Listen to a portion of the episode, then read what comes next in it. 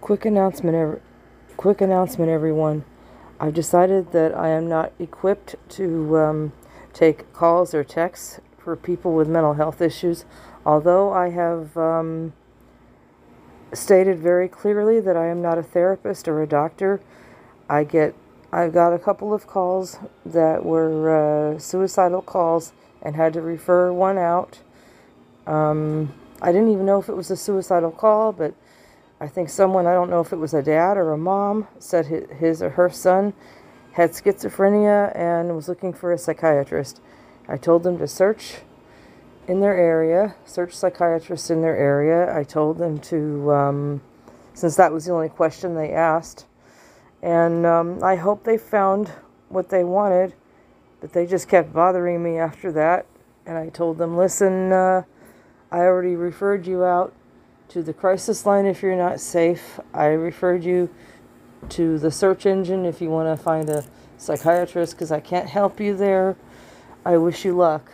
So, um, I don't know. I've just decided that um, to give support, um, I hope my forum board is searchable.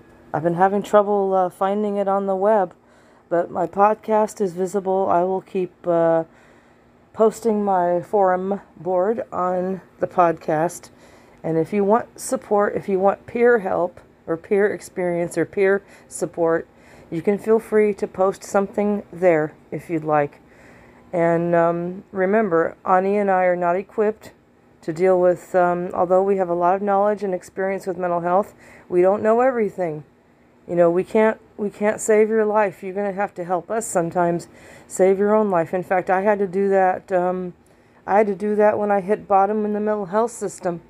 When they kept letting me down over and over and over again. I'm not kidding. I have to obey the law and refer you to the crisis line. Because I need to obey the law, I have to refer you guys because I have to obey the law, especially in the United States here. But um, I hit a bottom. I, I was I called a, I called my own crisis line and they let me down one more time and i i decided you, you know what? It is up to me. I need to unlock what is causing me to feel so unhappy. And i did. I found out it was because i wasn't wanted. Now your story might be different and your loved ones stories might be different but i think one thing we all have in common we need to pay attention to is we have pain in common that we don't think is ever going to effing end. And the only way we can deal with that pain is to work together, and that includes helping ourselves.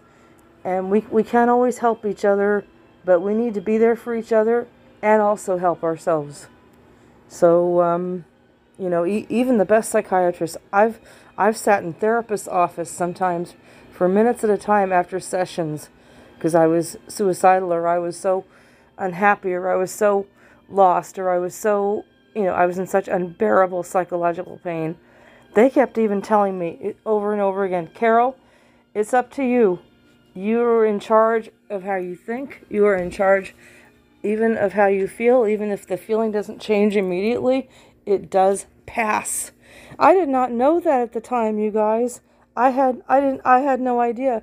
I'm still uncomfortable right now. You know, I've still got an earache. I'm still getting over a cold. I don't know what my day is going to be like right now, you guys. But um, I have this moment, and I am in charge of that moment. So uh, if someone is listening, if, if the same person who texted me five minutes ago um, is listening to this episode of this podcast, I hope you find that psychiatrist. Man, I wish that with all my heart and soul. I also hope that you and your son realize that it's up to you guys how you feel right, how you think right now. I'm going to get through this. This sucks right now. I'm going to get through this. I know. I know it hurts. Um, please feel free to keep listening to my podcast. Please feel free to uh, post on the board and um, focus on talking about how you're feeling if you can. You know, a lot of us don't aren't in touch with our feelings. We're always in combat mode, especially in the United States. We're always in self-destructive mode or in addiction mode or or uh, self-medicating mode. We don't talk about or feel our feelings, especially in America. We don't we don't do that. And that's probably because in my personal humble opinion, my personal anecdotal opinion, we live under capitalism and um, under a system like that, it's impossible almost to uh, talk about our feelings. It's like, oh, I gotta work every day. I gotta survive every day. I gotta, I want to kill myself. So please, Money, money, money. I'm not taking down the text line to uh, hurt you. I'm taking it down to take care of myself. But please, I am still here for you. All right, you please be safe, please. One day at a time. It's gonna gonna be okay. I should talk. I know. I'm telling you guys it's gonna be okay when my ass is falling off, but it must be all right. Let's try and believe it's gonna be all right for maybe a few more minutes. It's okay.